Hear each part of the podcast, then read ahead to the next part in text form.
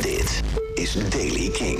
De dag begint met mistbanken, maar die verdwijnen al snel. Daarna wordt het zonnig met hier en daar wat stapelwolken. En vanuit het westen kan er hier en daar ook een bui vallen bij een graad of 20. Nieuws over Green Day en Alice Cooper. Dit is de Daily King van dinsdag 29 augustus. Michiel Veenstra. Green Day heeft t-shirts te koop staan met daarop de beroemde mugshot, de politiefoto van Donald Trump. Om op die manier hulpfondsen te werven voor de slachtoffers van de brand op Maui.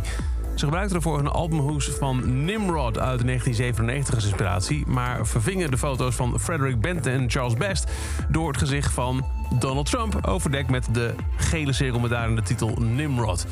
Um, Good Riddance zetten ze er ook nog een keer bij. Opgeruimd staat netjes, uh, ook naar hun uh, eigen liedje. Opbrengst van de verkoop gaat naar een goed doel dat voedsel biedt aan degenen die zijn getroffen door de bosbranden op Maui. Ondertussen heeft Trump zelf ook al uh, merchandise met zijn profielfoto uitgebracht. Dat zou hem al 7,1 miljoen dollar hebben opgeleverd voor zijn presidentscampagne. En een cosmetica-bedrijf heeft de samenwerking met Alice Cooper stopgezet... nadat hij transgender zijn beschreef als een rage. De 75 jaar oude rockster werkte onlangs samen met het make-up-merk Vampire Cosmetics... maar is na zijn controversiële opmerking in een recent interview aan de kant gezet.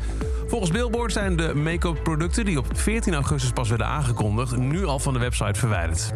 In een interview gaf Alice Cooper namelijk aan dat hij vond dat het punt van absurditeit is bereikt als het gaat om transgender. Het is maar een rage.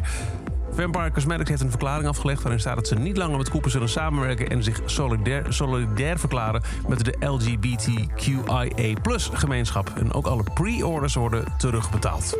Tot zover deze editie van de Daily Kink.